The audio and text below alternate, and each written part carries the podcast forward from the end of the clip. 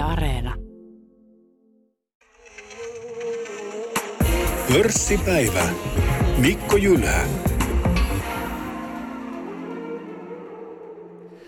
Pörssipäivä palaa liiketoiminnan kesälomien jälkeen. Tänään aiheena tuloskauden sato Q2 2022. Käydään läpi luvut ja tunnelmat. Keskustelemassa ovat salkunhoitaja Paavo Ahonen Aktiasta. Tervetuloa Paavo. Kiitoksia. Ja sitten pääanalyytikko Antti Saari OPsta. Tervetuloa Antti. Kiitos. Tehdään ei silleen, että tähän alkuun niin vähän yleiskuvaa otetaan Helsingissä Helsingistä, että miten on mennyt. Tämän tunnin aikana me keskustellaan muun muassa Fortumista ja sitten, sitten tota, kesän aikana saaduista tulosvaroituksista ja kaikkea tällaista. Niin, eh, mutta yleiskuva tähän Antti alkuun. Sä voisit liidata, että jos lähdetään siitä, että toimittaja olisi ollut tässä ikään kuin offline koko kesän ja pelannut tennistä tai, tai muuta ja tota, ei ole yhtään seurannut, niin ää, mitä sä kertoisit? No, no sanotaan näin, että Q2-tuloksethan oli odotettua parempia ja ennen kaikkea nimenomaan kannattavuus oli se, joka yllätti positiivisesti, että liikevaihdot kehittyi aika lähelle sitä, mitä odotettiin. Ja tämä, tämä niin kuin mun mielestä kertoo hyvin siitä, että osittain nämä inflaatiopaineet, mitkä puhutaan, niin ei ole vielä iskenyt läpi, mutta toisaalta myöskin niin yhtiöt on sitten yllättävän nopeasti pystynyt reagoimaan tähän tilanteeseen hintoja nostamalle. Totta kai yritykset on asemassa ja siinä on, siinä on alojenkin välillä eroja, mutta nyt tuntuu niin kuin siltä, että tämä inflaatio on niin laaja ongelma, että, että tota, ehkä niitä hintoja on normaalia helpompi nostaa nyt. Kenenkään ei ehkä tarvitse selitellä, että minkä takia meidän pitää nyt nostaa hintoja. Kaikki ymmärtää sen ja tämä on ehkä sitä helpottanut. Mutta yleisesti ottaen sitten taas, niin, niin kuin viittasit, tulosvaroituksia on ollut ehkä normaalia enemmän. Että kyllä tämä niin selkeästi epävarmuus loppuvuodelle on – on koholla, mutta vielä ainakin Q2 niin kannattavuudet yllätti positiivisesti. No tuossa toukokuussa, kun käytiin Q1-tuloksia läpi, niin silloin Sauli Vilen kertoi, miten eh, ensimmäisen neljänneksen aikana saatiin eh, ristiriitaisia signaaleita jopa saman alan sisältä. Silloin esimerkkinä oli muun muassa kaupan puolella Tokman ja Kesko, niin onko tässä tuloskaudessa ollut tätä samaa elementtiä? No tällä nimenomaisella alalla niin tavallaan joo, että Keskohan on edelleen pärjännyt tosi hyvin. Okei, no viimeisimmät myyntiluvut oli ehkä vähän pehmeät, mutta yleisesti ottaen niin ää, kehitys on ollut varsinkin ruokakaupassa sellaista, että se on pitänyt paremmin pintansa, mutta muuten niin kyllähän tuo kuluttajapuoli aika lailla nyt on ollut kärsimässä ensinnäkin siitä, että tämä kulutusrakenne on normalisoitunut, eli kulutetaan taas enemmän palveluita, ostetaan tavaraa vähemmän – mutta myöskin sitten sen takia, että ihmiset on vähän varovaisempia kulutuksessa sen takia, että ostovoima supistuu nyt tämän inflaation takia. Ää, mutta ää, lyhyt, tai pitkä alustus lyhyen kysymykseen, niin tuon kyseisen alan sisällä mun mielestä niin nyt se tuska alkaa enemmän enemmän näkymään kaikilla, mutta, mutta ehkä tässä muilla toimialoilla niin vähän on sellaista kaksijakoisuutta vielä siitä, että miten kovaa inflaatio iskee – tai komponenttipula vaikuttaa tai muut. Ja näihin tietysti vaikuttaa hirveän monet asiat, yhtiön omat kumppanuusverkostot, hankintakanavat, varastotilanteet, tuoteportfolio, mutta että ky- kyllä siinä on selkeästi edelleenkin vähän tämmöistä kaksijakoisuutta. Niin, että tämä ilmiö on olemassa. Kyllä. No entäs tota, Paavo, mikä sun äh, tällainen niin kun, äh, yleisarvio Helsingin pörssin tuloskaudesta on? Oot äh, Suomi, osakkeiden, seuraat niitä teidän tiimissä? No joo, kyllä. No, tää, niin kuin Antti sanoi, että samaa mieltä, että tämä tuloskausi oli ihan, ihan niin kuin hyvä. Vähän saman, saman lailla kuin tuossa keväällä, keväällä ehkä edellisessäkin, eli tota, vähän niin kuin jännitettiin ja pelättiin, että kuinka paljon alkaa näkyä, näkyä niin kuin tota, mm, talousympäristön muuttuminen ja kaikki, mitä tässä tapahtuu, mutta siihen suhtautettuna niin tulokset oli – niin kuin kokonaisuutena oikeastaan parempia, parempia kuin, kuin mitä, mitä on odotettu. Että jos sieltä katsoo niin kuin toimiala- tai yhtiö, yhtiötasolla Suomessa, niin voi sanoa, että esimerkiksi mitä nousee mieleen, että konepajapuolella, joka on tietysti iso, iso sektori Suomessa, niin tilaus, tilaukset, saadut tilaukset taisi olla niin kuin kautta linjan odotuksia korkeampia, mutta sitten tota, viitaten tuohon äskeiseen, niin ehkä siellä tulospuolella oli sitten vähän enemmän tämmöistä ristik, ristikkäistä niin kuin tulosta, että osa jäi ja kannattavuudessa varmaan nämä inflaatioasiat ja muut, muut siellä, siellä niin kuin vaikuttaa eri tavalla, mutta osa, osa niin kuin itse asiassa tulo, tota, konepajapuolellakin tuli tosi hyvillä, hyvillä tuloksilla suhteutettuna varsinkin odotuksiin. Ja sitten tota, mutta kyllä se muutenkin niin kuin iso, isoja yhtiöitä, jos miettii, niin Nesteellä oli tosi hyvä tulos. Sampo ja Nordea taisi olla molemmat nyt, nyt, nyt tota edelleen, tai taas tosi, tosi vahvoja. Nokia, Nokialla niin kuin hyvää, hyvää ja joillain, joillain konepajoilla tosiaan, että tota, siinä mielessä ihan, niin kuin, ihan niin kuin hyvä, hyvä fiilis. Toki sitten niin kuin sanoit, niin tulosvaroituksia tuli lukuisia, joka tota, vaikka siellä on yhtiökohtaisia tekijöitä, varmaan osittain voidaan kohta palata niihinkin, mutta tota, totta kai se kertoo, kertoo jostain, mitä tässä, tässä niin kuin maailmassa tapahtuu. Mutta hei, tota, ennen kuin mennään yksityiskohtaisemmin vielä yhtiöihin ja kaikkien, niin pitäisikö ottaa vähän yleiskuvaa tuolta maailmalta? Voitaisiin muutaman sana, Antti, jos sä vitsit kertoa vaikka Yhdysvalloista. Miten tuloskausi on mennyt siellä? No USAssahan tuloskausi, ehkä, ehkä poistuksena voi sanoa ero me, meidän maailmaan on ehkä se, että USAssahan tuloskausi yllättää lähtökohtaisesti aina positiivisesti, koska yhtiöt antaa hyvin tarkkoja kvartaaliohjeistuksia. Yleensä tietysti pyritään siihen, että ne on mieluummin liian varovaisia kuin liian positiivisia. Niin, niin tällä kertaa taisi olla noin 70 prosenttia yhtiöistä kuin ylitti odotukset ja tämä on jonkun verran alempi osuus kuin normaalisti. Mutta kuitenkin voidaan sanoa, että tulokset oli hyviä mutta mielenkiintoista siinä on mun mielestä katsoa se, että ää, jos me ajatellaan, että tulokset kaiken kaikkiaan kasvoi 8 prosenttia amerikkalaisyhtiöillä, niin, ää, ja suhteutetaan se siihen, että energiasektorilla tulokset nousi 300 prosenttia, johtuen tietysti tämän energian ja, ja öljyn kovasta hintatasosta, niin tähän suhteutettuna ja inflaatio suhteutettuna varsinkin, joka heiluu 8 prosentin paikkeilla, niin, niin ei nyt reaalisesti voida kauhean kummosta tuloskasvusta puhua. Ja itse asiassa 4 kautta 11 näistä päätoimialoista oli sellaisessa tulokset jäi viime vuoden tasosta. Et, et sanotaan näin, että eh, jos katsotaan vaan sitä yhtä lukua, että miten meni, niin meni hyvin, mutta kyllä siellä alla on niinku kuplinta ja siinä näkyy myöskin se, että me ollaan menossa vähän tämmöiseen niinku epämääräisempään nämä talousympäristöä. Finanssisektorilla tulokset laskevat. Joo, USAssa se oli nimenomaan näin ja tässä niin kuin iso selitys on se, että siellä vuosi sitten tehtiin vielä paljon näitä alaskirjausten peruutuksia. Tämä on tietyllä tavalla mun mielestä iso tosin tämmöistä niin kuin laskentateknistä kuin mitään sen todellisempaa. All right. Entäs sitten toi kun näistä viime vuosina ollaan puhuttu näistä teknojäteistä niin paljon, megateknoista, fangeista, niin mitä sinne, sille rintamalle kuuluu?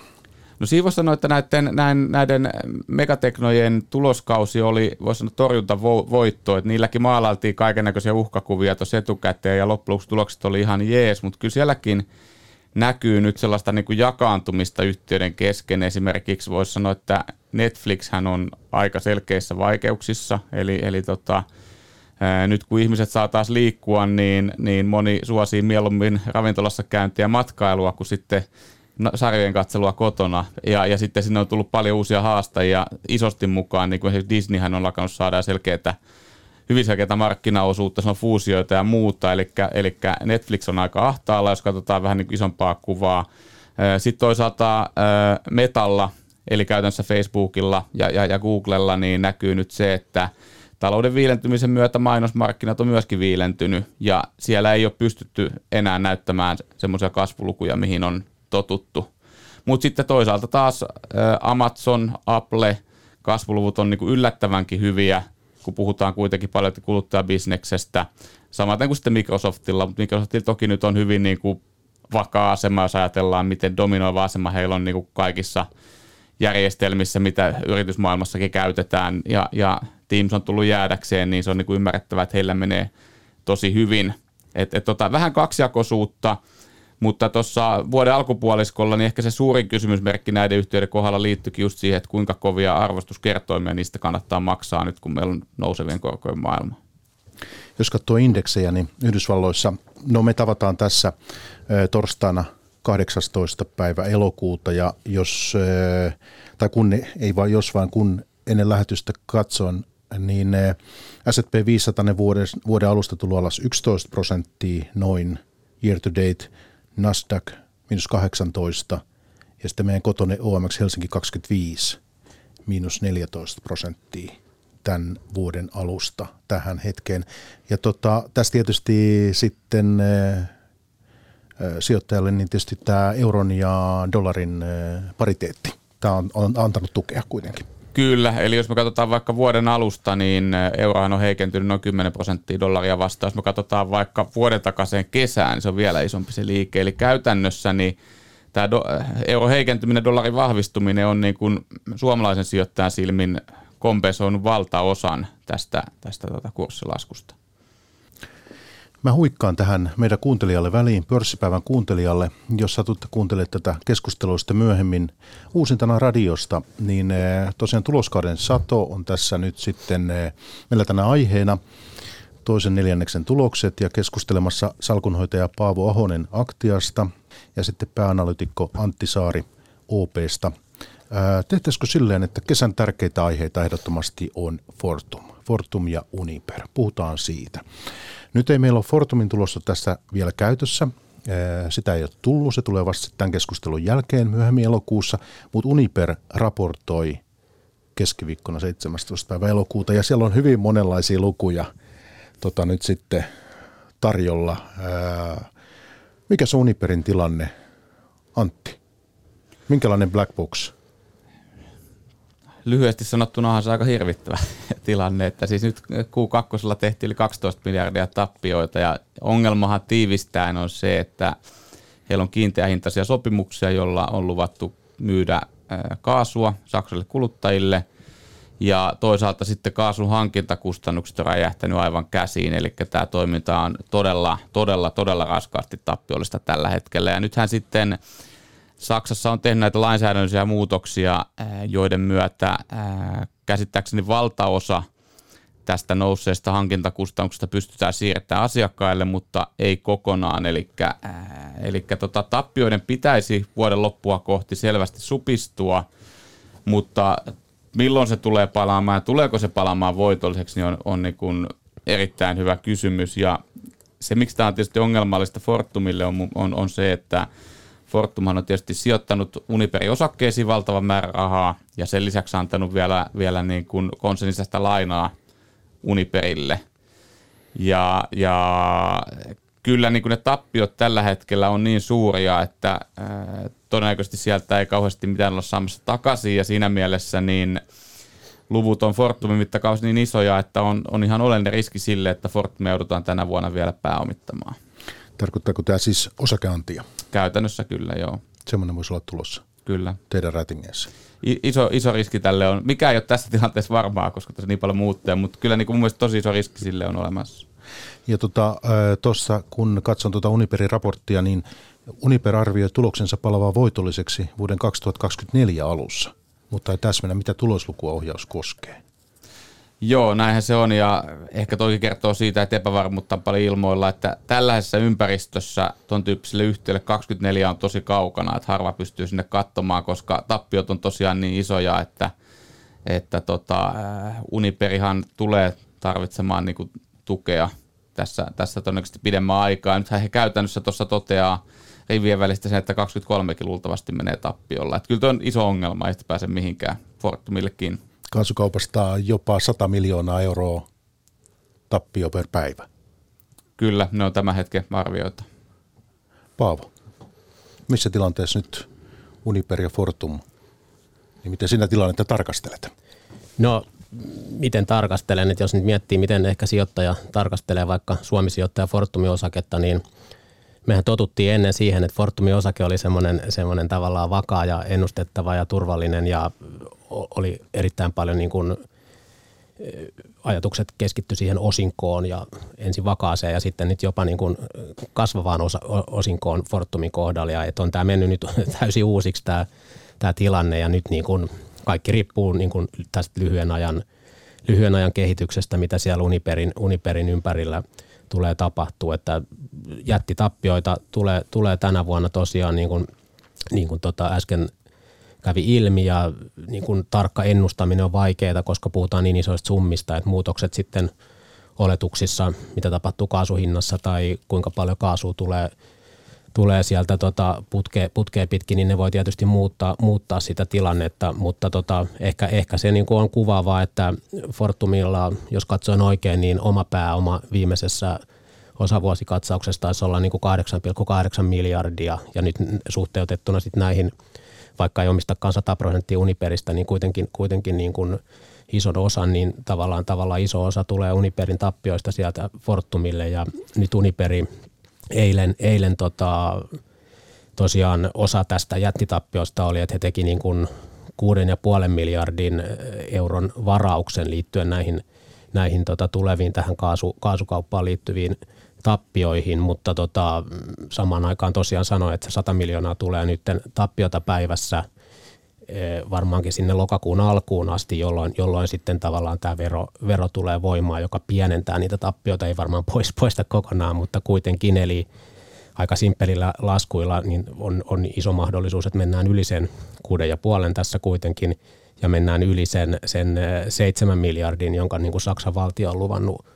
luvannut tavallaan, tavallaan niin kuin toistaiseksi taata, taata niitä tappioita, että sieltä varmaan joutuu Saksa, Saksa niin kuin tulemaan jollain uudella – rahoituksella sitten sen jälkeen. Me ei tiedetä, mitäs, minkälainen se on, mitkä sen ehdot on ja näin poispäin, että miten se vaikuttaa Fortumiin.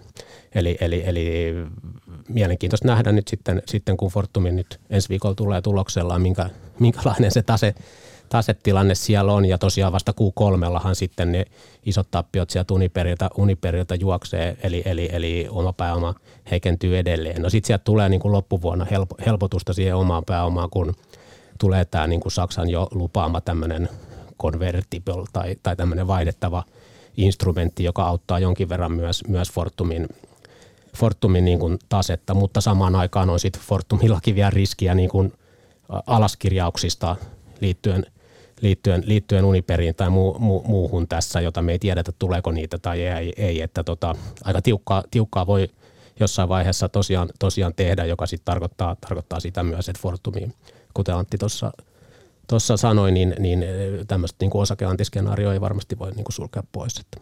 Kyllä, joo ja tuossa nimenomaan Paavo hyvin sitä tiivistikin, että vaikka Fortum näillä näkymin ei ole mitään lisälaittamassa sinne rahaa, niin siellä on niin paljon kiinni tosiaan niin kuin sijoitettua rahaa, mikä voi näkyä alaskirjauksena, mutta sitten myöskin tätä konsernin sisäistä velkaa ja käsitykseni mukaan Fortum on niin kuin velkojen keskuudessa kaikkein heikoimmassa asemassa juuri sen takia, että tämä on tällaista sisäistä lainaa, eli, eli tota, ei ole tässä ympäristössä ehkä kovinkaan odotettavissa, että sieltä oltaisiin saamassa niitä, niitä rahoja takaisin tai ainakaan kaikkia. Mutta se on totta, niin kuin Paavo sanoi, että, että, että Uniper heiluttaa nyt niin kuin käytännössä yksinomaan Fortumin kurssia, että siinä voi käydä, käydä sijoittajalle hyvin tai huonosti nyky, nykykurssiin nähden, että jos me ajatellaan sitä Fortumin pohjoismaista tuotantoa, niin mun mielestä on päivän selvää, että sen arvo on merkittävästi suurempi kuin koko yhtiön markkina-arvo tällä hetkellä. Eli käytännössä Uniper hinnoitellaan Fortumin osakkeessa negatiivisella arvolla. Ja se selittyy mun mielestä just sillä, että tässä on olemassa se ää, tuota noin, niin pääomittamisen tarpeen riski. Ja se on suuri riski.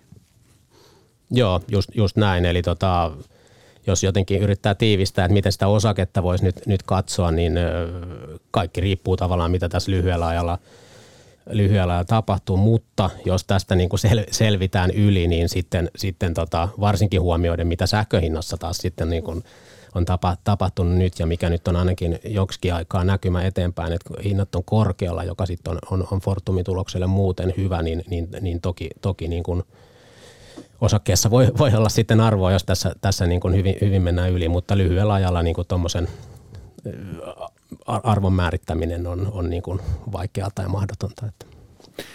No hei Paavo, toimitte Aktian pohjoismaisten osakkeiden salkunhoitotiimissä. Olet keskittynyt tosiaan suomalaisiin osakkeisiin.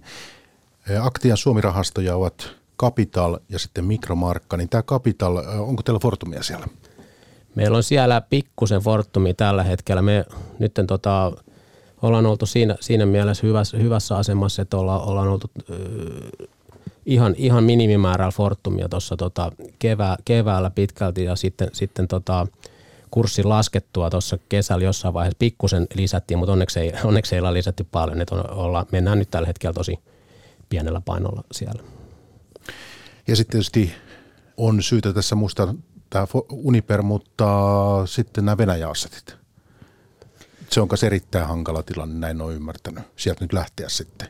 Sitähän se, yhtiö se toivoo, on, yrittää. Joo, se on totta, että se on, se on niin kuin hankala lähteä sieltä ja tällä hetkellä käsittääkseni niitä voittoja, mitä siellä tehdään, niin ei saa kotiuttaa, mutta se on mun mielestä siinä mielessä helpompi arvioida tätä tilannetta kuin, kuin tätä Uniperia, että ne Venäjä-assetit, niin nehän on käytännössä markkinohinnoittelunen nolla jo pitkän aikaa. Mutta niille ei mun mielestä tarvitse kuitenkaan antaa negatiivista arvoa. Et, et, ne on siellä, voi olla, että joku ottaa ne pois, mutta miksi niiden arvo olisi negatiivinen, niin vaikea nähdä. Et se on silleen kuitenkin helpompi tavallaan riskitulokulmasta kuin tämä Uniperin Joo, just näin, okei. Okay. Onko meillä tässä vaiheessa Fortumista Uniperistä jotain? Nyt jäädään sitten katsomaan, että mikä se, mikä se ensi viikon raportti on, että tässä elokuun lopussa mikä saadaan, niin sieltä sitten lisää, Kyllä. lisää tietoa. Okei, ja lisätkää tässä keskustelun aikana sitten, jos, jos jotain vielä tulee mieleen. Sitten voitaisiin ottaa tämmöinen kesällä ää, erittäin, ää, erittäin paljon huomiota meillä saanut oli nämä kasvutähtien tulosvaroitukset. Täällä on nyt tällaisia yhtiöitä, pörssitähtiä, kasvutähtiä kuin vaikka QT Group, sitten täällä on Remedy, eikö niin, Kamukskin omanlaisensa kasvutähtineen, voi sanoa, yhtiö yrittänyt kehittää bisneksiä Ruotsissa ja Saksassa ja, ja sitten vielä Harvia. Niin onko nämä nyt kuinka paljon yhtiökohtaisia vai, vai tota, minkälainen, mitä kaikkea tähän nyt liittyy, Paavo? Ää, no joo, totta kai se, totta kai se niin kuin monen näiden kohdalla, kohdalla niin varmasti, varmasti liittyy – siihen, että tota, kysyntä ja taloustilanne on, on niin kuin muuttunut epävarmemmaksi. Mutta jos noita yksittäisiä osakkeita tässä nyt pikkusen, pikkusen funtsii, niin, niin on siellä siinä mielessä tietysti eri, erityyppisiä syitä, että ehkä harvia, harvia näistä voisi niin kuin laittaa semmoiseen semmoisen laariin, että tota siinä korona-aikana kysyntä, niin kuin kaikki tietää, jotka on seurannut, niin – ampas, ampas ylös ja, ja, ja, ja viime vuonna yhtiö teki niin kuin valtavan poikkeuksellisen hyvän kannattavuuden suhteessa, mitä on aiemmin, aiemmin tehnyt, että tota, varmaan, varmaan niin kuin, vaikka tässä on osittain varmaan niin kuin sitä, että kuluttaja on muuttunut varovaisemmaksi, niin on siinä myös semmoista normalisoitumista sitten sen kysyntäbuumin boomin jälkeen. Että tota, kyllähän tästä paljon, paljon puhuttiin Harvian kohdalla koko ajan tuossa koronan aikanakin, että – näinkö, näinkö tässä, tässä käy, mutta siitä huolimatta niin toki osa, osakemarkkina varmasti niin kuin liian, liian opti, optimistinen siinä, siinä on ollut sekä tota, osakearvostuksen että, että niin kuin ennusteiden su, suhteen. Että tota, tietysti tässä niin kuin tänä vuonna suuressa kuvassa on tapahtunut, tapahtunut myös se sitten niin kuin varsinkin alkuvuonna, että niin kuin kasvu, kasvuyhtiöiden arvostukset on kautta linjaan tullut alas, alaspäin koronousuodotusten – myötä, niin tota, toki sitten tämmöisiin osakkeisiin, joissa arvostukset on ollut, ollut niin kuin kor, korkeita syystä tai toisesta, niin, niin, niin sitten jos tulee pettymyksiä, pettymyksiä niin kuin näkymissä ja tulosennusteissa, niin se jälki voi olla niin kuin raju, raju osakekurssissa. QT, jos miettii, niin näinhän siinä kävi, että se on niin kuin tosi kallisti ollut arvostettu – isot kasvuodotukset, hieno, hieno niin kuin tarina, hieno, hienot näkymät ja nyt sitten lyhyen ajan kasvunäkymät pikkusen, pikkusen niin kuin, tai niitä otettiin hieman, hieman alaspäin, että jos nyt kasvu, kasvuharukkaa vedettiin nyt 20-30 prosenttia tänä vuonna, totta kai se on niin kuin verrattuna melkein mihin tahansa niin kuin, tosi hyvä näkymä. Toteutuuko se? No tässä on vielä kuukausia, kuukausia edessä ja tavallaan tähän mennessä osakemarkkina on niin kuin totta kai tykännyt, tykännyt paljon siitä yhtiöstä. Sitten on ollut kova luottamus yhtiön johtoon ja mitä johto, johto niin kuin sanoo, kun, kun, kun, kun tota, paljon tavallaan näkymistä myös, myös on ehkä liittynyt siihen, mitä yhtiön johto on sanonut tulosten julkistusten yhteydessä ja muuta. Et nyt totta kai tässä, kun tuli tämmöinen ryppy, ryppy tähän tarinaan, niin vähän niin kuin epäluottamusta, epäluottamusta myös osittain hinnoitellaan sitten – sitten tällä hetkellä siinä, siinä että tota, mutta sanotaan näin, että jos, jos yhtiö pääsee tänä vuonna siihen, mitä he tällä hetkellä niin on ohjeistanut, niin totta kai se on niin hyvä, hyvä, hyvä tilanne ja varmaan, varmaan myös hyvä asia tuolle, osakkeelle. No teillä Mikromarkassa on Remedy suurin omistus. Ainakin niin mä katsoin eh, teidän katsausta heinäkuussa, niin ainakin heinäkuun lopussa. Remedi on ollut siellä iso, iso että se on niin peli, pelipuolella kiinnostava, kiinnostava tota, tarina. Totta kai niin kuin toimialan luonteisiin ehkä kuuluu sitten, että se on vaikeasti ennustettava yhtiö ulkopuolelta, mutta, mutta myös, myös niin kuin muutoksia tapahtuu yhtiön sisällä. Et siinä mä näkisin ehkä enemmän tämä tämä kuitenkin, kuitenkin niin kuin, oli sitten semmoinen asia, että tietyn, tietyn niin kuin peliprojektin aikataulu siirtyi eteenpäin, mikä tietysti ei se ole hyvä, ei se ole hyvä uutinen niin kuin, niin kuin suhteutettuna siihen, että paljonko sieltä jossain vaiheessa tulee sitten tuottoja ja tulo, tulosta, että kyllähän se niin kuin on negatiivinen, mutta se ei ollut kuitenkaan niin kuin ehkä ainakaan tällä tietoa niin kuin mikään semmoinen dramaattinen muutos tavallaan siihen kokonaisuuteen tai siihen, siihen tarinaan. Mutta edelleen tämän tyyppisen osakkeen luonne on se, että, se, että tota, niin kuin isot tulokset on vielä, vielä niin kuin tuolla tulevaisuudessa ja lyhyellä ajalla tietysti arvostus sit lyhyen ajan tuloksiin ja muihin suhteutettuna näyttää, näyttää niin kuin monesti kovalta, että, että, että sitten, sitten varsinkin tämmöisessä osakemarkkinassa, mitä me tänä vuonna eletään, niin, niin reaktiot voi olla, voi olla joskus niin kuin isoja sitten, sitten, jos muutoksia tulee. Mutta tämä, mikä nyt eh, nähtiin, tämä tulosvaroitus, tämä ei ole sitten muuttanut teidän, teidän eh, niin kuin isoa kuvaa, käsitystä Remedistä eh, niin kuin sijoituskohteena. Niin, no mä sanoisin, että enemmän suhteutettuna monen, monen niin kuin muuhun, niin kuitenkin tämä on, niin kuin, tämä on niin kuin, totta kai me, me, me työ, työhön kuuluu sitten se, että tavataan, tavataan niin kuin yhtiöitä ja niin kuin säännöllisesti ja johdonmukaisesti pidetään sitä yllä, mutta joo, sanoisin, että tässä, tässä vaiheessa, tässä vaiheessa niin kuin, tietysti ei hyvä uutinen, mutta kuitenkin niin kuin ymmär, ymmärrettävä ja uskottava ja siinä mielessä niin kuin sitä suurta, suurta pitkän ajan tarinaa se ei niin kuin dramaattisesti muuttanut, ainakaan nyt tällä tietoa. Okei.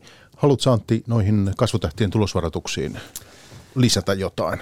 No, no kyllä sanotaan, että aika, aika vaikea olla eri mieltä sen kanssa, mitä, mitä Paavo tuossa sanoi, äh, mutta mut just ehkä se, että jo toi terminä, toi, toi kasvutähti, niin, niin kuuteehan on siis todella niin kuin tämmöinen trendinomainen kasva, se on kaikki, kaikki megatrendit puolella ja, ja näin, mutta ja Paavo hyvin kävi sitä läpi, mutta sitten just ehkä esimerkiksi niin tämä Kamuks ja Harvia, niin mielenkiintoisia yhtiöitä, mutta ää, kuinka kovia kasvajia ne sitten loppujen lopuksi onkaan, niin ehkä tässä on alettu sitä nyt miettimään just uudelleen sen takia, että nämä on kuitenkin molemmat loppuviimein ollut aika selkeitä koronavoittajia.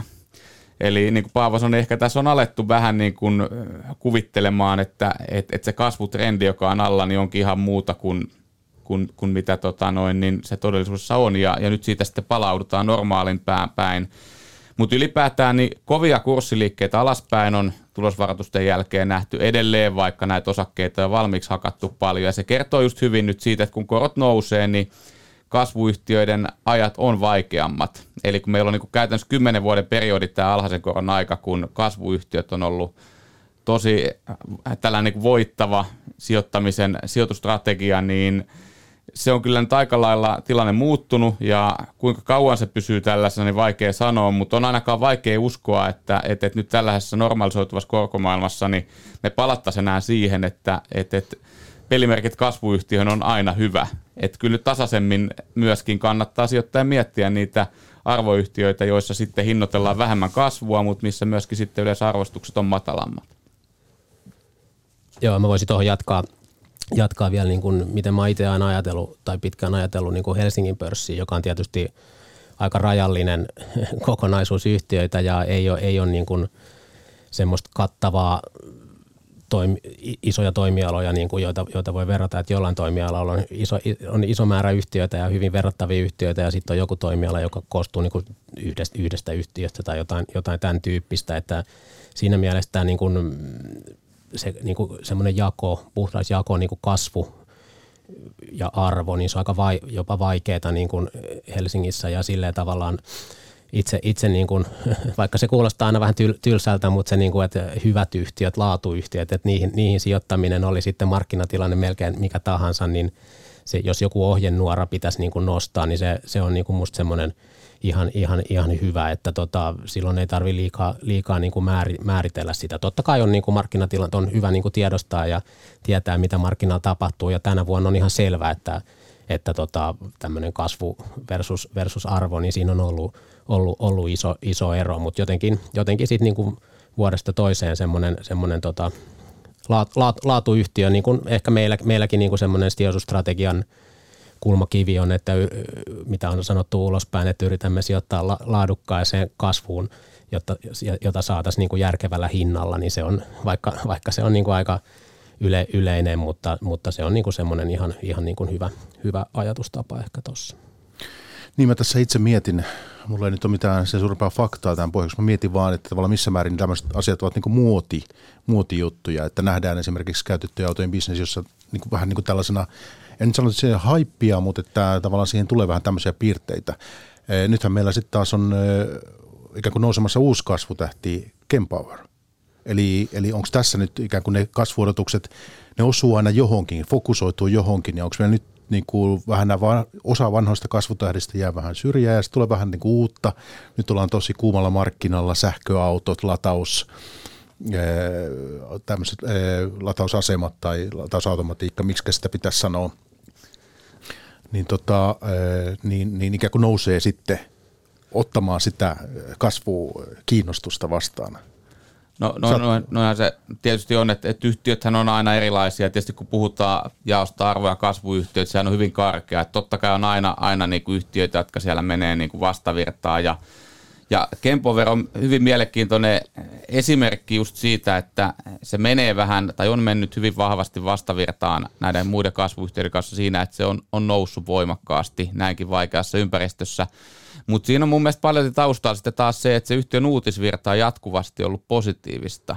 Että et jatkuvasti kaikki, mitä siellä tiedotetaan, niin on vahvempaa kuin mitä markkinoilla on odotettu. Ja silloin tietysti kurssin pitääkin, pitääkin nousta, ja yhtiö on noussut jo niin kuin yli miljardin euron markkina-arvo, mikä on todella kunnioitettava lukema, ja, ja me otettiin OPlla myöskin yhtiö nyt sitten seurantaa, että nähdään, että se on ilman muuta se paikkansa seurantakentässä, ja onhan toi todella vahva niin rakenteellinen kasvu, jos me ajatellaan sitä, että liikenne sähköistyy ihan pakostikin niin lainsäädännöllisten teiden kautta. Ja silloin tietysti niin tarve näille latausjärjestelmille ja laitteille on aivan massiivinen, mitä me tullaan näkemään seuraavan kymmenen vuoden aikana – pelkästään niin kuin länsimarkkinoilla, mutta sitä se tavallaan sähköistyminen tapahtuu myöhemmin sitten kehittyvillä markkinoilla. Kyllä tosi vuosikymmeniksi eteenpäin on hyvin mielenkiintoinen markkina ja tietysti siellä on pelureita, mutta Kempoverilla on ainakin toistaiseksi hyvät tuotteet ja, ja, ja suhteellisen vankan näköinen asema. Niin täällä on taustalla tämä Kemppi Oy tehnyt näitä hitsauslaitteita ja se on sieltä juuri tuossa siellä. Joo, ei, hieno, hieno, hieno tuota, suomalainen tarinahan se on ja selvästi niin kuin hyvä, hyvä tuote tällä hetkellä. Että tota, mm, sitten jos haluaa niin kuin miettiä toista, toista puolta siitä, siinä, niin että mikä, mikä voi tavallaan, nyt kun se on mennyt, mennyt hyvin, hyvin myös se osake, että tota, mikä voisi aiheuttaa varovaisuutta, niin totta kai sitten jossain vaiheessa – tämän, tämän tyyppinen tuote, mitä tässä tehdään, että tuleeko siitä joskus tulevaisuudessa enemmän semmoista niin kuin bulkkia, joka vaikuttaa siitä hinnoitteluun ja vaikuttaa sen liiketoiminnan kannattavuuteen, niin, niin, niin, niin kuin nyt ehkä monessa autoteollisuuteen liittyvässä asiassa on, on, on nähty, niin tietysti sitten tämmöistä voi miettiä, mutta tuntuu, että ei se nyt ihan lyhyellä, lyhyellä ajalla tavallaan, tavallaan vielä ole ongelma. Mutta totta kai sitten osake, osake on mennyt niin kuin tosi, tosi hyvin suhteessa, suhteessa tässä markkinaan, että ei se, ei se varmasti niin kuin ihan halpakaan ole tällä hetkellä. Niin, sitä niin kuin meinaan tuossa tapailin tämän, kun lähdettiin Kempis, tästä Kempowerista puhutaan, että te sitten taas ne kasvuodotukset lähde laukalle ja käy sitten niin kuin vaikka kuuteella joka on tullut sieltä, mitä se oli 150, 160, onko se tullut jonnekin 60 euroa sieltä, että Kyllä joo, että totta kai ton tyyppiset todella voimakkaat kasvuyhtiöt, niin kyllä niissä on sijoittaja hyvä huomioida, että ainahan niihin liittyy korostettua riskiä, koska jos se kasvu realisoituu, niin, niin tuotot voi olla kovia, mutta pienetkin säröt sitten siinä tarinassa, niin voi näkyä kurssissa aika rumasti. Että totta kai ne on aina niin kuin ison riskin sijoituksia. Hmm. Joo, mutta että onko Kempowerista vielä, mikä, mä kysyn sen, kato, kun mulla yhtiö ei sillä tavalla niin tuttu, ää, niin mikä kilpailuetu tällä nyt on sitten, Paavo? Miksi, miksi joku ei lähde tekemään tätä samaa hommaa ja siellä on varmaan muskeleita tällä, tällä sektorilla luulisi, että, että niin kuin muitakin kiinnostuneita on.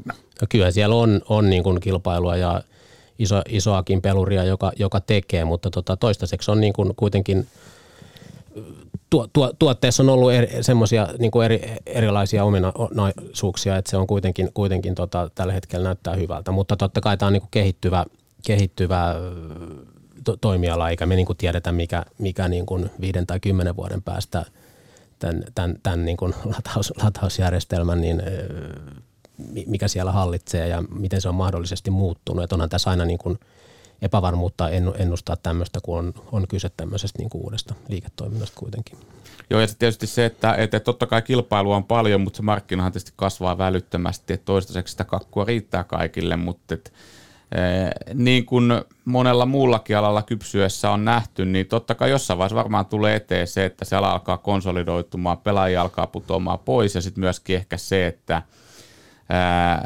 kilpailu ajaa niin kuin kannattavuuden – tota noin, niin, ahtaammalle. Okei, no kannattavuus ei varmasti nyt vielä ole saavuttanut sitä tasoa, minkä se tulee saavuttaa, koska nyt vielä saadaan niin paljon skaalaetuja, mutta, mutta et jossain vaiheessa me nähdään se lakipiskille ja tästä tulee niin normaalimpi ala, mutta nyt me maalaillaan aika pitkää kuvaa, että kyllähän todennäköisesti ainakin niin kuin seuraavat viisi vuotta, kymmenenkin vuotta mahdollisesti, niin voi mennä niin, että, että se ala vaan kasvaa niin paljon, että kaikille riittää tekemistä. No sitten niin toi Kempower tosiaan on tämän vuoden pörssitähti Helsingissä ja siellä on sitten pari aika yllättävääkin. Eh, Stokka toinen ja sitten on Tulikivi. Tällaisia, tällaisia tota, niin eh, pari sanaa näistä. Eh, haluatko Paavo vaikka kertoa? Tullut vähän niin kuin sieltä niin kuin nurkan takaa vähän yllättäen. No joo, Stokka on tietysti selvä tämmöinen niin kuin käänne, käännekeissi, että käynyt, käynyt pohjalla niin kuin, niin kuin ja lähellä, lähellä niin kuin tosi, tai tosi vaikeassa, vaikeassa tilanteessa, mutta sieltä on, sieltä on niin kuin tultu. Tietysti iso asia on ollut se, että yhtiön tase, tase on niin kuin saatu aiemmin tosi velkainen tase, niin sitten näillä kiinteistömyynneillä niin kuin, tavallaan stabiloitua se ja velka, velkaisuutta pois, että siinä mielessä niin kuin sitä riskiä sieltä pienennetty. Ja sitten samaan aikaan nyt tänä vuonna siellä niin kuin Lindex on ollut, mennyt hyvin, ainakin nyt ihan, ihan viime aikoina. Tietysti vaikea, vaikea sanoa, että jat, jat, jatkuuko se ja kuinka, kuinka vahvasti, mutta se on ollut siinä niin kuin hyvä, hyvä ajuri, koska sitten toinen liiketoiminta, tämä tota, tavaratalo-liiketoiminta, niin sehän on varmaan, varmaan niin kuin edelleen haastavassa tilanteessa ja ja, ja, ja tota, siellä niin kuin tappiot on pienentynyt, mutta, mutta edelleen, edelleen niin kuin vaikea, vaikea niin kuin ennakoida, että kuinka, kuinka menes, iso menestystä siinä on nyt ainakaan niin kuin lähi, lähiaikoina tulossa. Mutta tämän, tämän niin kuin yhdistelmä varmasti on se sitten, että osake, osake on tullut alhaalta, alhaalta niin kuin ylös. Se, että miten nyt sitten pörssipäivä ei anna sijoitusvinkkejä, niitä kysele, käydään erilaisia näkemyksiä läpi, mutta miten teidän rätingeissä, niin onko Stokkassa jotain valuea vielä pöydällä? No sanotaan näin, että me, me, meillä sitä niin kuin ei, ei, ei ainakaan tota rahastoissa niin kuin ole, ole, ei olla oltu nyt mukana, mukana siinä, että tota, siinä, siinä mielessä niin kuin ollaan oltu sivussa siinä. Totta kai toimialalla on sitten, sitten tota Suomessakin monia muita, muita osakkeita, missä ehkä ollaan, ollaan oltu sitten, mutta Stokkassa ei nyt. Ja sitten oli tuo tulikivi kanssa tämmöinen, tämmöinen tota, antoi tässä positiivisen tulosvaroituksenkin äskettäin. Niin siinä kanssa tämmöinen vähän yllättävä käännekeissi. No joo, tai yllättävä, sit, yllättävä, mutta että kuitenkin. Sitä, sitä nyt en itse ole niin tarkkaan seura, seurannut, mutta tota, siinä nyt on, varmaan liittyy tähän tämän hetken, tämän hetken tilanteeseen ja, ja, ja näkymiin sähkön ja energian hinnasta, että se on saanut, saanut siitä kysyntäpuustia, mutta en, en tunne niin hyvin, hyvin muuten yhtiötä. Et tietysti se on ollut, niin kuin osakekurssistakin voi katsella, niin sille aika, aika al, al, al, alhaalla, että tota, sitten, sitten tota, kun tulee jotain positiivisia uutisia, niin liikkeet voi monesti olla tuommoisissa niin pienissä osakkeissa isoja. Ei ole meilläkään tulikivi seurannassa, mutta just noinhan se on, että tietysti jos ajatellaan, että jos tänä päivänä katsoo, mitä vaikka kahden vuoden kiinteä sähkösopimus maksaa, niin se hintahan on viisin kuusinkertainen siihen, mitä se oli vuosi sitten. Et, et, se on ihan selvä tietysti, että monet tällä hetkellä miettii kaikkia mahdollisia tapoja, millä niin sitä sähkölaskua voi sitten talven kylminä hetkinä pienentää. Ja äh, silloin tietysti tämmöinen tota, noin, niin, ää, takka on, on yksi ihan validi vaihtoehto. Että tavallaan tähän tilanteeseen niin tämä on aika, aika selkeä. Mutta joo, mitä mulla on vähän niin kuin taustalla tässä, kun, kun näistä teemoista keskustellaan, se, että miten mielenkiintoinen tämä pörssi on, että semmoisia, mitä ollaan pidetty niitä kasvutähtinä ja näin, niin saattaa tulla 50 pinnaa alas. Ja sitten on tällaisia vähän nyt, en nyt sano halveksettuja, mutta vähän syrjään jääneitä pörssiyhtiöitä, jotka nousevatkin sitten sinne, saattaa nousta koko vuoden tähdeksi, tarjota huimia nousuja. No kyllä se aina näin toimii, että nyt jos, nyt jos niin kuin vuoden päästä tavataan ja katsotaan, niin kyllä tästäkin hetkestä siellä, siellä on osakkeita, jotka on vähintään kymmeniä prosentteja noussut ja toiset kymmeniä prosentteja laske, laskeneet, että kyllä, kyllä, kyllä. Joo, ja aina mukana yllätysnimi molempiin suuntiin, näin se tietysti on, että mutta hei, näistäkin jos jotain tulee, niin lisätkää myöhemmin, mutta hei, muutama sana hei varmaan finanssisektorista. Eikö niin Antti, se on sulla leipälajeja. Ja tässä Sampo, Nordea, no Sampohan myy Nordeat jo, oliko se joskus keväällä kaikki osakkeet pois? Joo, Q2 on näkynyt niin viimeiset myyntivoitot niistä, niistä Nordea-osakkeista Sammolla. Ää, joo, siis kehitys sekä pankki- että vakuutuspuolella on ollut vahvaa, että jos lähdetään vakuutusyhtiöistä liikkeelle, niin totta kai sijoitustuotot monilla oli aika rumia Q2, mutta itse vakuutustekninen kannattavuuskehitys on ollut tosi vahvaa. Ja, ja tota, tässä on se, että hinnoitteluvoima tuntuu olevan Pohjoismaissa kunnossa, eli hinnathan on noussut jopa enemmän kuin, kuin korvauskustannukset.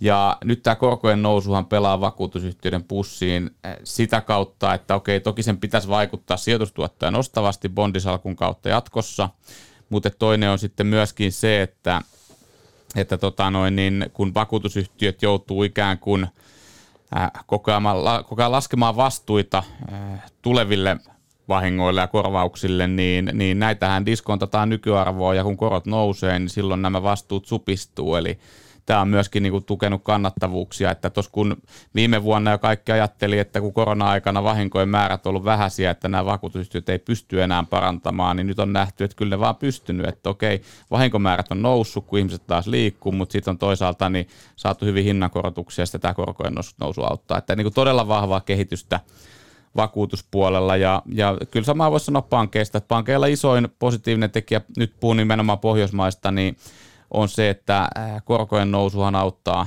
korkokatteita äh, ylöspäin ja, ja samaan aikaan niin on tietysti nähtävissä, että palkkiotuotot supistuu. Äh, ihan jo pelkästään pörssien laskeminen vaikuttaa varahoitopalkkioita laskevasti. Yleinen yritysjärjestelymarkkina, mistä pankit saisi neuvonantopalkkioita, niin on, on, on vähentynyt. Maksuliikenne on kesän aikana ollut vilkasta, mutta todennäköisesti sekin tulee vähän talouskasvun myötä jäähtymään, että – on jäähtymisen merkkejä, mutta toisaalta tämä korkoliike on niin iso, että sen pitäisi kyllä niin pitää pankkitulokset Pohjoismaissa nousuuralla. Mutta ehkä eurooppalaisittain isompi kysymys liittyy just jälleen kerran tuohon Etelä-Eurooppaan niin kuin niin monta kertaa aikaisemminkin, että nyt, nyt kun me tiedetään, että velkamäärät valtioilla on paisunut joka paikassa aivan valtavasti korona-aikana ja ne on, on suorastaan aika hirvittäviä esimerkiksi Italialla – ja, ja tota, nyt sitten kun korot nousee, niin tässä on paljon huolta siitä, että miten se saadaan pidettyä hallinnassa se ne velahoitokulut Vitalian valtiolla. EKP ihan tätä varten kehitti uuden vakaustyökalunkin. Ja sitten pitää muistaa se vanha viisaus, että yleensä pankit ei voi paremmin kuin valtiokaan. Eli kyllähän se, jos valtio on köysissä, niin se yleensä heijastuu myöskin pankkeihin. Ja tätähän ehkä eurooppalaisella pankkisektori yleisesti ottaen jälleen kerran taas pelätään, että siellä on kuitenkin paljon kytköksiä. Pankeilla on paljon valtion bondeja hallussa ja, ja tota, sitä kautta, jos valtio on ongelmissa, niin myöskin ne pankit on ongelmissa. Ja tota, kysyn nyt uteliaisuudesta semmoisenkin, miten nämä saksalaispankit, Commerzbank ja Deutsche Bank, niin tota, mitäs, mitäs niille kuuluu, jos niistä olisi kiinnostunut vaikka sijoituskohteina? Pitäydytään siinä, että näitä pitää suosituksia, mutta sanotaan näin, että niinku asiathan on mun mielestä mennyt niinku trendinomaisesti näillä niinku parempaa päin, että siellähän äh, oli bisnesmalli aika pahastikin rikki välillä, Ää, äh, mutta totta kai näiden pankkienkin kohdalla nyt varmasti moni miettii sitä, että miten tämä Saksan talouskehitys tulee heijastumaan, koska Saksahan on niin kuin äärimmäisen vaikeassa energiakriisissä – se maksaa maltaita ja e, nythän on tehty toimenpiteitä, joilla sitä energian kulutusta hillitään. Jos tulee kylmä talvi ja esimerkiksi tuo kaasun tulo Venäjältä loppuu kokonaan, niin silloinhan todennäköisesti joudutaan ottamaan huomattavasti kovempia toimia esimerkiksi teollisuuden saralla, että kuinka paljon sitä saa esimerkiksi käyttää. Ja kyllähän, kyllähän tämä tulee sitten, jos toteutuu, toteutuu niin heijastumaan tosi moneen yritykseen. Ja moni voisi tätä kautta miettiä, että tuleeko sieltä sitten lisää luottotappioita esimerkiksi. Että kyllä niin kun, ää, jos haluaa, niin, haluaa viettää, viettää yöt hyvin ja nukkua huolettomasti, niin kyllä niin eurooppalaisen pankkisektorin osalta mun mielestä niin katseet kannattaa pitää etupäässä täällä niin Pohjoismaissa. Vielä pari spesifiä kysymyksiä. Toinen Sammosta ja toinen Nordeasta. Mua kiinnostaa nyt, kun otan Nordea ensin, tällainen, kun sieltä Sampo lähti omistajista pois, niin siellä suurimpia nyt omistajia Nordeassa BlackRock, Sevian Capital, Nordea Fonden, Norges Bank ja Vanguard. Niin mitä merkitystä pankille nyt sinun näkemyksesi mukaan tällä, tällä omistajarakenteella on? Mihin on tätä pankkia nyt viemässä? No sanotaan, että nythän niin Nordealla on mun mielestä niin kuin normaalimpi omistajarakenne. Jos me katsotaan tuollaisia todella isoja pankkeja tai isoja yhtiöitä ylipäätään, niin useimmitenhän niillä on just ton tyyppinen omistajarakenne, että siellä ei ole yhtä massiivista omistajaa, vaan siellä on esimerkiksi isoja rahastoyhtiöitä ja vastaavia kärjessä. Totta kai niin kuin Sampohan oli tot, tällainen niin kuin hyvin selkeä, kasvollinen, vahva omistaja, joka selkeästi oli kuskin paikalla ja vei Nordeaa tiettyyn suuntaan hyvässä ja pahassa. Aluksi tuntui siltä, että strategia ei toiminut, sitten se pistettiin uusiksi ja nyt se tuntuu toimivan. Et niin kuin sanotaan, että lyhyellä aikavälillä mä en näe mitään kauhean isoa merkitystä tuolla asialla, mutta totta kai Sevian kapitalia on mielenkiintoista seurata, että miten, mitä siellä tullaan toimimaan. Että kyllähän he on yleensä nimenomaan tällainen toimija, joka hakee alihinnoiteltuja yhtiöitä, joissa voisi olla jotain niin kuin käänteen mahdollisuutta. Ja nythän kuitenkin niin on tultu aika paljon ylöspäin niistä ajasta, kun he meni sisään ja käännettä on tapahtunut, eli mikä se on se heidän visio sitten, haluaako he ottaa näkyvämpää roolia, haluaako he olla vielä mukana tuossa hommassa vai alkaako he jossain kohtaa ke- ke- keventelemään, niin toi on niin kuin mielenkiintoista nähdä. Ja sitten Sampo Hastings, se on tämä brittiläinen vakuutusyhtiö, on ajoneuvovakuutuksia ja muuta, ja Sampo on äh, nyt sinne lähtenyt, niin mikä sen bisneksen tilanne on ja voisiko se tarkoittaa onnistuessaan sitä, että Sampo laajenee sitten Euroopassa muutenkin? Sanotaan näin, että se Hastings on mun mielestä niin mielenkiintoinen yhtiö. Siinä on tietty, se on teknisesti kyvykäs, sillä on tiettyjä kilpailuetuja Briteissä se on nimenomaan autovakuutuksissa vahva, nyt myöskin kotivakuutuksissa kasvaa, mutta tota, Mulla oli vähän tiettyjä varauksia tätä kohtaa silloin, kun tämä kauppa syntyi, ja, ja sanotaan, että ainakaan toistaiseksi ei ollut mikään kauhean, kauhea menestystarina niin kuin siltä osin, että äh, markkina on vaikea. Että ei voi syyttää yhtiö, vaan se on brittien markkina. Brittiläinen va- vakuutusmarkkina on hyvin erilainen kuin meillä. Se on erittäin kilpailtu. Siellä usein niin kuin poimitaan sieltä täältä tarjousten mukaan yksittäisiä vakuutuksia, eikä keskitetä kaikkea yhteen paikkaan. Se hintakilpailu on tällä hetkellä niin murhaava, että – kannattavuudet koko alalla on kärsinyt. Et, et, tämä on se ongelma ja se on niin mielenkiintoinen yhtiö, kyvykäs yhtiö, siitä voi tulla pitkällä aikavälillä hyvä juttu, mutta, mutta toistaiseksi niin äh, ei ole vielä niin kuin saatu ulosmitattua ehkä niitä odotuksia, mitä sille ladattiin. Mutta tietenkään tätäkään ei pidä mun mielestä niin yli, yli dramatisoida, että kyllähän tänä päivänä niin IFhän vastaa valtaosaa Sammon – arvosta. Että voisi sanoa, että jos IF voi hyvin, niin silloin Sampo voi hyvin, että tämä on tällainen tietynlainen sideshow tässä kokonaisuudessa. Sitten tämä laajentuminen muille markkinoille, niin en jaksa uskoa, että Sammolla olisi intohimoja lähteä kauheasti muualle menemään. Et mä luulen, että oli enemmän tuommoinen niin kokeilu ja halutaan ottaa sieltä oppeja IFiin. Halutaan ehkä katsoa, jos siellä saadaan jotain irti hyödyntämällä näitä pohjoismaisia oppeja. Pohjoismainen vakuutusmarkkina vaan on huomattavasti houkuttelevampi kuin monet näistä isoista markkinoista siinä mielessä se voi olla fiksumpaa pysyä niin kuin kotimarkkinoilla ja, ja pyrkii sitten täällä kehittää bisnestä ja laajentumaan ja mun mielestä edelleenkin niin pidemmän päälle hyvin looginen liike Sammolla oli se, että he ostaisivat ton tanskalaisen Top Danmarkin kokonaan, josta he nyt omistaa jo noin puolet. Eli tota, ennemmin tai myöhemmin niin uskon, että he sen liikkeen tulee tekemään. Se olisi kaikkein loogisinta.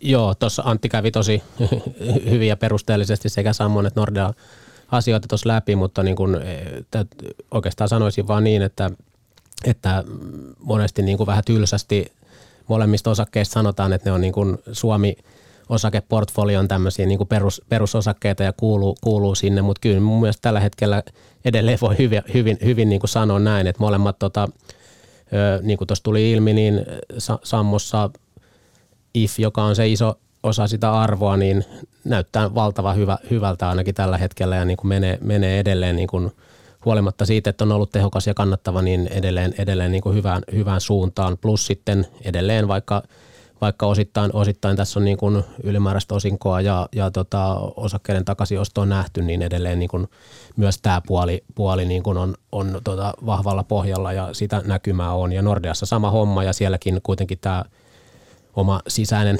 operatiivinen tehostaminen ja tuloksen kasvattaminen on, niin kuin, siinä on edelleen, edelleen potentiaalia ja se on niin kuin hyvässä vauhdissa. Et siinä mielessä molemmat niin kuin hyvässä, hyvässä, hyvässä vauhdissa. Ja tota, toi oli ihan mielenkiintoinen pointti, mitä tuossa tuli tuosta Nordean omistaja, omistaja listasta, että toi Sevian, Sevianhan on välillä ollut aika ääne, äänekäs julkisuudessa ja tullut, siellä tuonut niin omiin näkemyksiä. Nyt on ollut ehkä vähän hiljaa hiljempaa, että mikä heidän, heidän ajatus sitten on. Että tota, voihan ajatella Nordea niin, että kun paljon, paljon niin kuin tässä nousevien korkojen ympäristössä niin kuin puhuttiin, kuinka paljon pankit, pankit hyötyy, hyötyy rahoituskatteen muodossa siitä, niin ehkä se ei kuitenkaan niin kuin Nordea-kurssiin tänä vuonna sitten ole on niin kuin ihan, ihan täys, täyspainoisesti niin kuin sitä positiivista vaikutusta sinne saatu. Et sitten kuitenkin pankkiosake tuppaa olemaan vähän semmoinen, että siinä siinä niin kun, kun tulee talousepävarmuutta ja muuta, niin se, se painaa sitä, sitä muuten, että, että tota, tämä on vähän tätä tasa, tasapainoilua ollut, mutta niin kuin sitä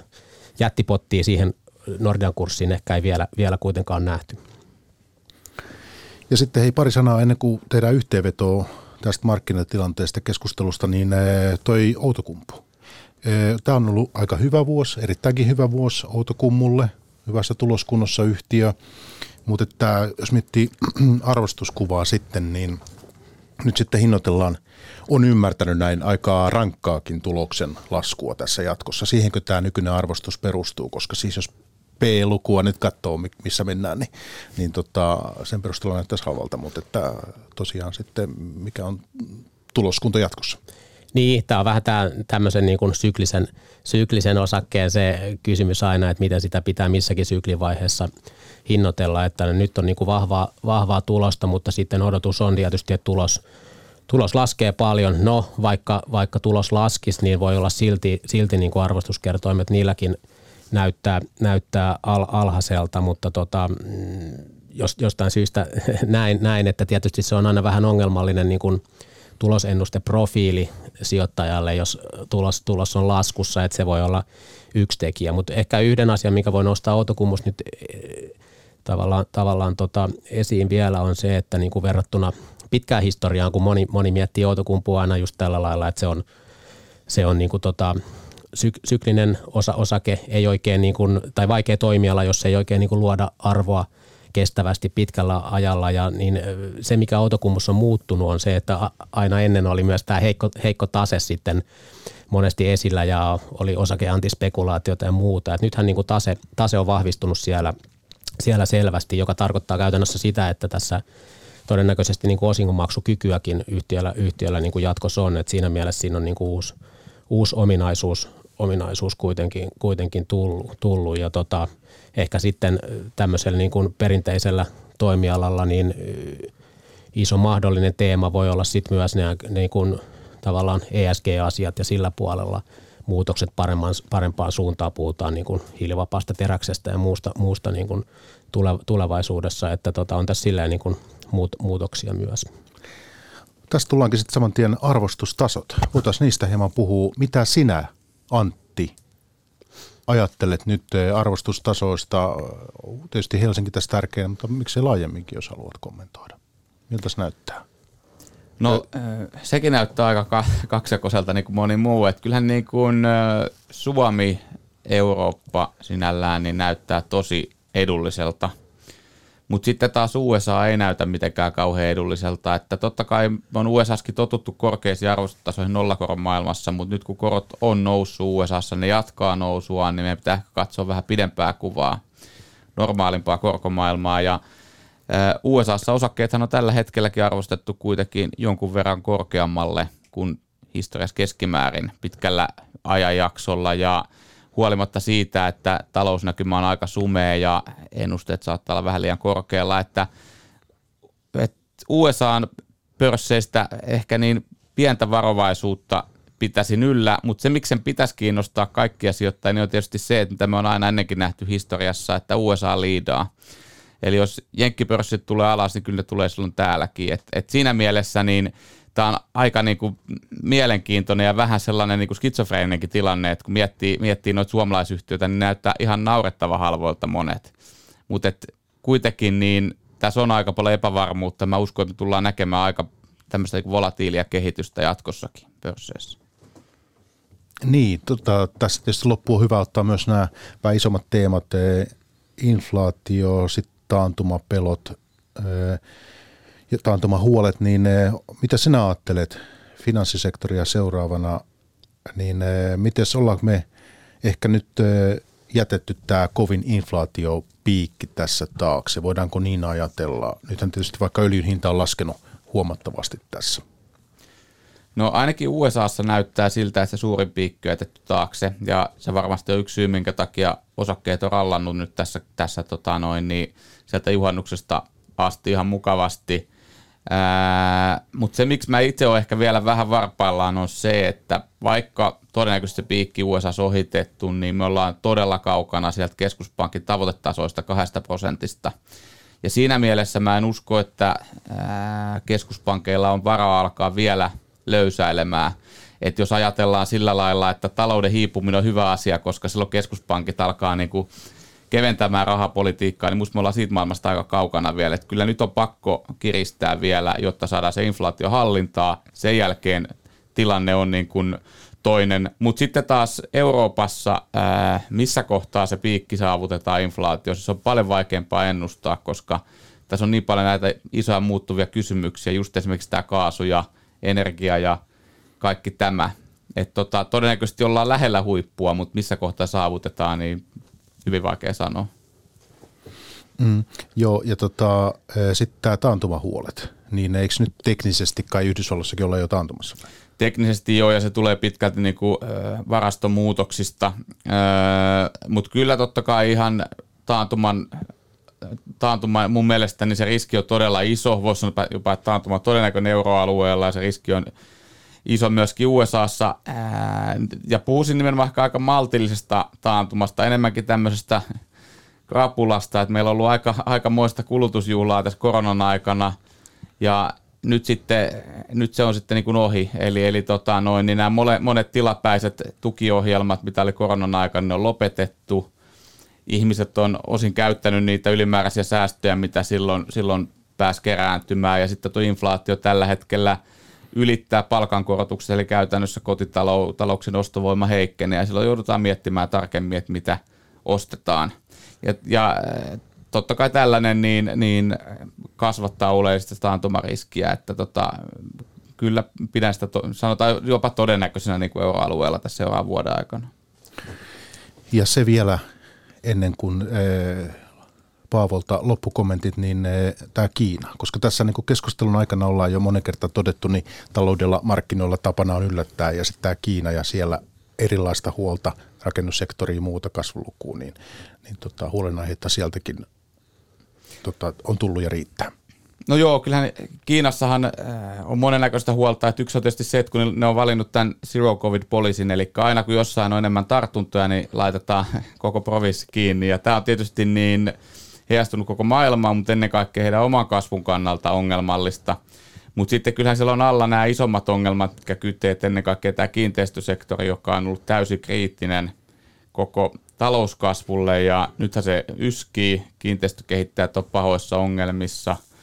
Ää, ja ja tota, sanotaan näin, että tällaisen järjestelmän ennustaminen on tietysti tosi vaikeaa, koska tämä on, se on tietyllä lailla se koko paketti aika, aika pienen piirin hallussa. Eli, eli tota, tietyllä tapaa niin ää, asioiden hallinnassa pitäminen on helpompaa ja, ja uskoisin, että niin kuin mikään tämmöinen massiivinen kriisi, niin siellä pystytään kyllä välttämään. Mutta tota, kyllä mun mielestä on myöskin samaan aikaan selvää, että ne, se kiinteistösektorin parhaat päivät on takana. Se kasvu tulee väistämättä hiipumaan. Ja tota noin, niin totta kai tämäkin heijastuu sitten globaalisti. Mutta vielä ettei jää liian synkkä fiilis tästä taantumasta, niin, niin mun mielestä me ollaan kuitenkin menossa tietyllä lailla kohti jos nyt voi sanoa normaalia taantumaa, mutta niin maltillista taantumaa, että, että tota, ei taantuma tarvitse aina olla minkään kriisin kautta tapahtuma, mitä moni muistaa niin kuin finanssikriisin tai korona, koronakriisin alun ja näin, niin eihän tässä sellaista ilmapiiriä, vaan, vaan yksinkertaisesti vaan talous vähän jäähtyy ja sillä selvä. No tämä nyt kukaan ei tiedä tulevaa, mutta kysyn nyt kuitenkin, kun toimittaja mahdollisuus kysyä kaikenlaisia vaikeita kysymyksiä, niin onko tämä nyt sitten tämmöinen karhumarkkinaralli, missä ollaan oltu tässä kesän aikana vai, vai, vai tota, ollaanko nyt jo niin pysyvämmän nousun alussa? Kyllä mä sinänsä uskon, että ne pohjat tehtiin siellä juhannusta ennen. Eli sinänsä ollaan, ollaan ehkä, ehkä niin kuin menossa niin kuin nousumarkkinaa, mutta uskoisin, että se on töyssynen. Eli nyt pitää kuitenkin just muistaa se, että taloudessa on epävarmuuksia, korot nousee ja sitten vielä se, että markkina omillaan, eli tässä on moni sijoittaja viimeisen kymmenen vuoden aikana tottunut siihen, että keskuspankki laittaa aina kättä alle, kun näyttää pahalta, niin nyt sellaista ei voi odottaa, eli jos tuntuu pahalta, niin silloin se tuntuu täysimääräisesti myöskin markkinassa, että kannattaa varautua niin kuin aika töyssyseen menoon joka tapauksessa. Entäs Paavo, nyt sitten saat Suomi fokus teillä salkunhoidossa, sulla seuraat Suomi-yhtiöitä, niin miten sun näkökulmasta niin Suomi-osakkeiden arvostus? No joo, siinä Antti, Antti sen hyvin kuvaskin, eli tota, suhteessa, jos katsoo arvostuskertoimia, niin mehän ollaan niin kuin alle sen historiallisen keskiarvon, mutta näin me ollaan oltu tässä nyt, nyt jonkin aikaa, eli tavallaan kurssit otti vähän etunojaa niin kuin alaspäin ja, ja tavallaan hinnoitteli sitä, että ennusteet tulisi tulis alaspäin. Sitä ei nyt sinänsä ole, ole niin kuin vielä, vielä tässä tapahtunut. Että mä just katsoin, mulla oli tuossa niin kuin ryhmä suomalaisia isoja pörssiyhtiöitä, taisi olla 25-30 yhtiötä ja niin kuin vertasin niiden ennusteita – nyt tälle vuodelle ja ensi vuodelle siihen, mitä ne ennusteet oli tuossa muutama kuukausi sitten keväällä. Ja, ja, ja niin kuin kokonaisuutena, no okei okay, Fortum on niin iso, iso niin kuin, että se, se tulee alas, mutta jos mä otan Fortumin pois siitä, niin, niin, niin sinänsä ne ei ollut niin kuin laskenut kuitenkaan, kuitenkaan, vaikka tässä on, puhutaan, että on tullut tulosvaroituksia ja näin poispäin, niin tota, jopa oli niin kuin aavistuksen verran, taisi olla niin kuin kokonaisuutena yli, yli sen, mitä siellä keväällä on. Että vaikka siinä niin kuin tietysti osittain Fortum etunenässä niin on joidenkin ennusteet tullut alas ja tulee, tulee ehkä vieläkin, niin siellä oli kuitenkin sitten ö, isojakin yhtiöitä, oli nämä finanssiyhtiöt Sampo ja Nordea ja sitten siellä on semmoisia kuin Neste, Orion, Kesko, metsätkin taisi metsäyhtiöt olla, olla vähän, joissa niin kuin jopa ennusteet on tullut pikkusen, pikkusen ylöspäin, ylöspäin. että vielä sitä laskua tavallaan ei, ei ole nähty, että siinä – mielessä. No tämä on tämä sama tilanne, mikä on ollut monta kuukautta, että jos tulosennusteet pitää, pitää niin, niin, niin, niin osakkeet ei ole, ei ole niin kuin kallin näköisiä. No kuinka paljon tähän vaikuttaa nyt sitten tämä käynnissä oleva Ukrainan sota ja miten, miten markkinat sitä hinnoittelee sitten suhteessa Suomi-osakkeisiin?